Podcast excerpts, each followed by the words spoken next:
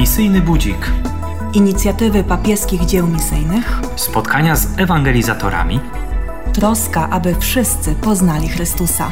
Słuchaj, weź udział, wspieraj misjonarzy. Szczęść Boże, witam Państwa w kolejnym misyjnym budziku. Przy mikrofonie siostra Aleksandra Szyborska, uczennica Boskiego Mistrza. Naszym gościem będzie dziś nowy sekretarz Papieskiego Dzieła Rozkrzewiania Wiary i Papieskiego Dzieła Św. Piotra Apostoła, ksiądz doktor Jarosław Tomaszewski, którego witam na naszej antenie. Szczęść Boże. Szczęść Boże, bardzo miło. Witam. Wśród wielu tematów, które moglibyśmy poruszyć jako taka rozmowa właśnie prezentacyjna, wprowadzająca, wybrałam ten odnoszący się do seminariów duchownych i do formacji kapłanów, bo ksiądz wrócił po wieloletnim pobycie na misjach w Urugwaju, gdzie między innymi ksiądz zajmował się klerykami jako ojciec duchowny w seminarium duchownym w Montevideo. Co to było za doświadczenie w księdza życiu? Wspaniałe, niełatwe, ale wspaniałe, wyróżniające i rozwijające. Rzeczywiście w Urugwaju, z racji na laicką specyfikę tego kraju, to jest kraj chyba najbardziej zlaicyzowany, jeśli chodzi o Amerykę Łacińską, z założenia laicki, to znaczy rzeczywistość religijna, każda, ale głównie Kościół katolicki, bo wszystkie inne grupy są mniejsze, jest oddzielona od państwa ścisłym murem praw, zachowań, obyczajów, mentalności. Ciekawe jest to, że w Urugwaju, który powstaje w osiemnastym wieku, w początkach, pierwszym dokumentem, najważniejszym dokumentem początków nie jest wcale konstytucja. Ona potem się pojawi, będzie czytana. Ale pierwszym dokumentem tak naprawdę konstytuującym Urugwaj jako społeczeństwo jest deklaracja racjonalności, rozumności. Według ducha masońskiego tego nie można ukrywać. I to kształtuje bardzo społeczeństwo, to sprawia, że jest to kraj bardzo laicki. Największą grupą wyznaniową jest Kościół katolicki, około czterdzieści dwa procent. Ludności społeczeństwa jest ochrzczona w kościele katolickim, ale praktykuje dwa procent. Aż taka różnica. Tak. To spowodowało różne, myślę, prądy, nie o tym chcemy dzisiaj mówić, ale to też wpływa na liczbę powołań. Dzisiaj w tym bardzo, bardzo laickim kraju, w którym w większości miejsc ksiądz w koloradce jest kojarzony z filmów, z seriali brazylijskich, a nie z kontaktu codziennego. W tym kraju jest dziś jedno seminarium dla wszystkich diecezji. Ile jest diecezji? Dziewięć diecezji. Jest ono dla wszystkich diecezji. W Urugwaju międzydiecezjalne seminarium Christo Rey, Chrystusa Króla. Ilu kleryków było za księdza czasów? Na roku czy na w całości seminarium? Ponieważ mhm. w tym seminarium oddzielony jest, oddzielona jest formacja intelektualna. Wszyscy klerycy Urugwaju, poza jezuitami i dominikanami, kształcą się na fakultecie teologicznym, na wydziale teologicznym papieskim.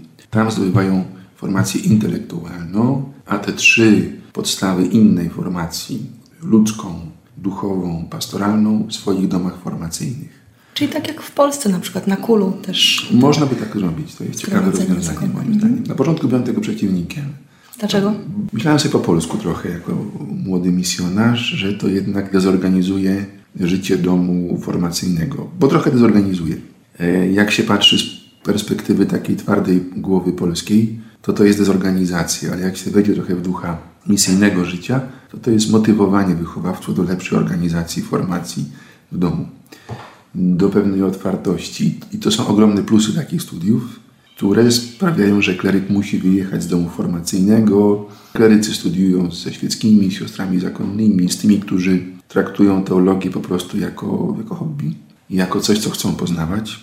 I z biegiem czasu uważam, że to jest kapitalna sprawa dla kleryków. Kiedy on tak naprawdę ma tylko to do zrobienia, że musi się uczyć teologii, filozofii i obok siebie ma na roku... Tylko swoich współbraci. Tak, i wtedy to jest no mało motywujące. Mhm. Robi się taka tkanka nieciekawa nieraz wtedy w seminariach. Taki zamknięty światek, zamknięty pałacyk, wygodny. A kiedy nagle na roku ma ojca czwórki dzieci w laickim totalnie krajobrazie i ten świecki ojciec czwórki, piątki dzieci, on ma jedną pracę, a potem przyjeżdża na wykłady z teologii, jest zafascynowany Biblią, doktryną, moralnością katolicką, chce ją poznawać, systematyzować. To jest coś Poprzeczka się podwyższa. Absolutnie. Mhm. Powróćmy zatem do pytania o ilość. To było z reguły zawsze poniżej dwudziestu kleryków z całego kraju. W jednym seminarium międzydiecezjalnym. Na wszystkich rocznikach? Na wszystkich rocznikach. Na, największą liczbę, jaką pamiętam, kleryków w Montevideo to było dziewiętnastu w swoim czasie. Od piętnastu do dziewiętnastu z całego kraju, podkreślam bardzo laickiego. To oczywiście stwarza trudności formacyjne. My z tego wychodziliśmy, budując wspólnoty międzyrocznikowe, tak żeby doświadczali jednak życia braterskiego, konfrontacji, postaw. Trzeba tworzyć wtedy etapy wspólnotowe między rocznikami i to, co też pomaga nowe Ratio Fundamentalis. Tworzy się etapy formacyjne, etap ucznia, etap kształtowania się jako oblumieńca w Chrystusie, etap syntezy. One są międzyrocznikowo wykonywane. No właśnie, te etapy też zostały zaaplikowane w polskiej rzeczywistości. Nowe Ratio zakłada na przykład ten rok propedeutyczny. Tak. Jak ksiądz widzi właśnie z punktu widzenia misjonarza, z takim doświadczeniem też formacji kapłańskiej, teraz to, co się dzieje w polskich seminariach? No wiadomo, zmniejsza się liczba alumnów, seminaria są łączone. Proszę siostry, ja powiem tak bardzo wprost.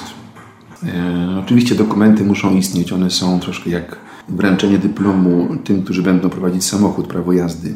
I tam są określone przepisy, natomiast tak naprawdę wszystko jest w rękach kierowcy. Myślę, że klucz do dobrej formacji, czy to są seminaria polskie, czy to są seminaria krajów będących na liście krajów misyjnych kongregacji dykasterii, zależy od tego, kto będzie wychowawcą. Gwarancja dobrego wychowania kleryków to jest dobre uformowanie formatorów. Bo oczywiście, że Kościół będzie dawał nam metody, prawo jazdy w seminariach. I Ratio Studiorum kolejne, kolejne powstanie po latach. Zmieni się kontekst świata, tak jak dzisiaj.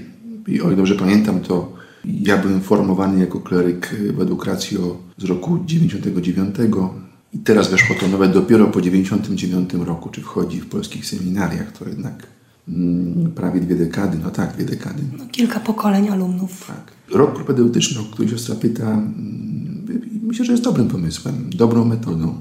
Nie ma w nim nic podejrzliwego, ale jednak wszystko zależy od tego, kto będzie wychowawcą. Jak on na to spojrzy, jak będzie on przygotowany, jak on będzie miał głowę i duszę i, i tego się nie przeskoczy. Dobra formacja w seminariach to nie jest tylko prawo jazdy w postaci ratio, które jest wręczane na początku roku nowemu formatorowi. Oczywiście, że tak, ale dobra formacja w seminariach w moim odczuciu to są dojrzali księża formatorzy.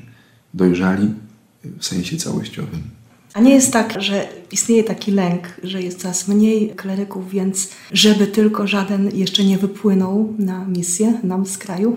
Na pewno, na pewno myślenie, hmm, myślenie jest trochę oszczędnościowe. Sądzę, że w perspektywie świadczenia Kościoła powszechnego jest to myślenie błędne. Uważam, że umisyjnienie kleru diecezjalnego w takim też sensie, że nawet jeśli my czujemy deficyt, ale nie bronimy się przed powołaniem misyjnym, aby ksiądz X doświadczył życia w trzecim świecie, tam gdzie Kościół jest w początkach, albo misji ad gentes, innej kultury, innego języka, jest dla Kościoła ubogacające. Nie wiem, dlaczego tak trudno jest tę zapadkę w głowach zmienić. Nie, nie do mnie to należy. Może jestem w innej pozycji w Kościele, może gdybym znalazł się w takiej sytuacji, że muszę myśleć administracyjnie w diecezjach, pewnie też miał z tym trudność, choć nie sądzę. Natomiast oszczędność kleru jest błędną drogą. Dlatego, że i tak nie zatamujemy upływu ilości liczb ze stanu klerykalnego takim działaniem. Nie spowoduje to rozwoju wewnętrznego duchowieństwa. I po trzecie, nie uruchomi to siły ratującej sytuację. Nie uratujemy sytuacji w diecezjach oszczędnością statystyczną kleru. Że nie puszczamy, nie wypuszczamy, tłamsimy, zmieniamy w środku. Należy otworzyć okno i przewietrzyć pewne funkcje po prostu świeckimi i siostrami zakonnymi i braćmi zakonnymi. Naprawdę bardzo wiele funkcji, które wykonują księża, mogący dedykować się misjom, mogliby wykonać bracia świeccy, siostry zakonne, bracia zakonni. Nie muszą wszystkiego robić księża. Modlę się, by kiedyś ta zapadka w głowach przełożonych diecezji, mówię w szerokim sensie, to są i biskupi, i kurialiści, którzy muszą te, te ramki administracyjne układać, ja mam tego świadomość, żeby ta zapadka rozszerzyła się, spojrzała szeroko. Jest wiele możliwości posyłania księży do terytoriów, gdzie absolutnie nikt nie odprawia mszy świętej, nikt nie katechizuje. Jest taka możliwość, bez utraty rytmu życia administracyjnego. Motyw administracyjny dla mnie nie jest motywem powstrzymywania zapału misyjnego. To można rozwiązywać między różnymi stanami w Kościele.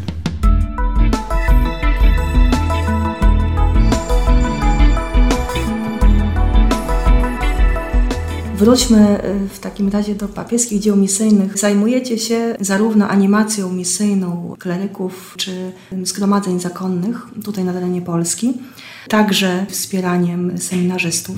Mówię to w kontekście tej akcji listopadowej, która przed nami, kolejna edycja Adomis. Właśnie do księdza należy troska o misyjne seminaria.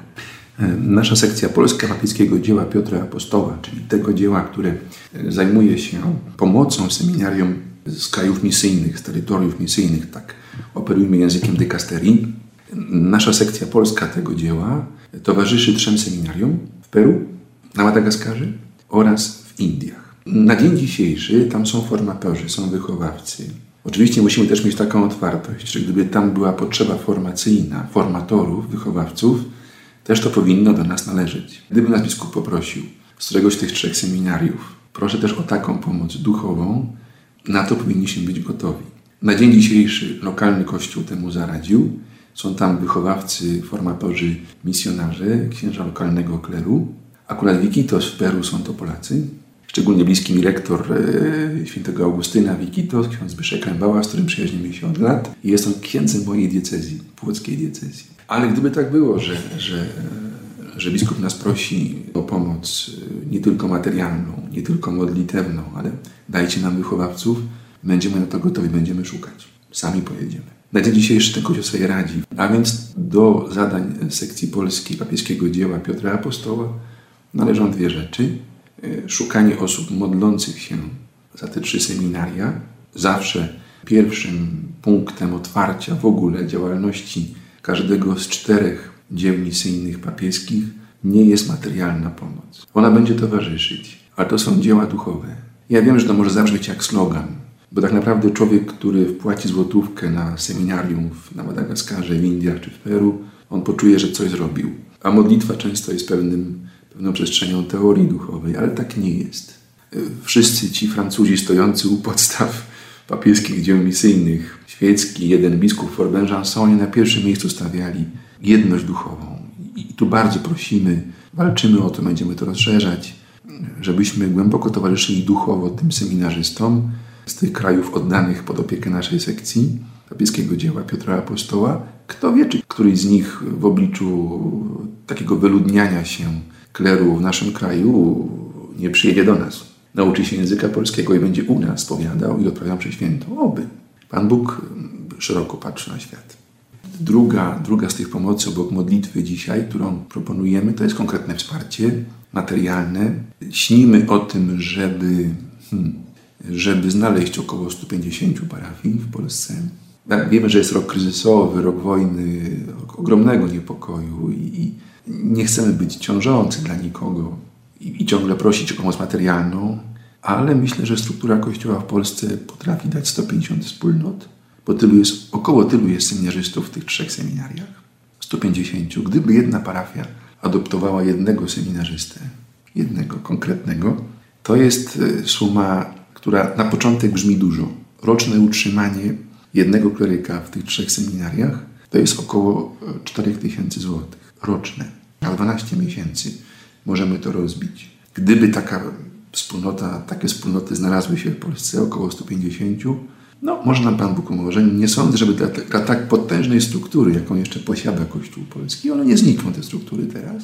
Było to jakimś wyzwaniem ponad możliwości. Ale jesteśmy właśnie w trakcie też tworzenia na portalu salvatti kropka e d u kropka p l naszej podstrony Adomisu, którym będzie można adoptować też osobiście, personalnie ktoś, kto powiedzmy jest z parafii X, no parafia nie decyduje się z różnych racji, żeby jednak wziąć jednego kleryka na siebie. Sam chce złożyć albo miesięczną ofiarę, albo roczną i to idzie na te seminaria. I tak staramy się tym trzem domom formacyjnym w różnych częściach świata towarzyszyć.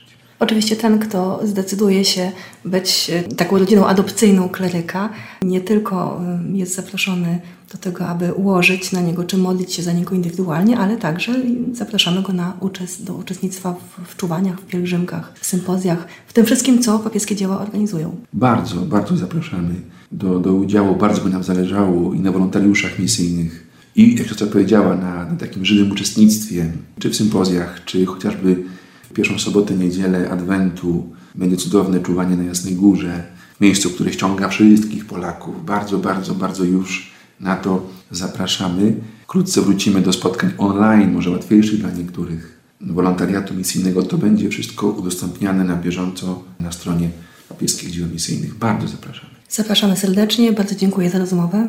Dziękuję jeszcze bardzo. Naszym gościem był ksiądz dr Jarosław Tomaszewski, nowo mianowany sekretarz Papieskiego Dzieła Rozkrzewiania Wiary i Papieskiego Dzieła Św. Piotra Apostoła. Misyjny budzik. Inicjatywy Papieskich Dzieł Misyjnych. Spotkania z ewangelizatorami. Troska o to, by wszyscy poznali Chrystusa. Słuchaj, weź udział, wspieraj misjonarzy.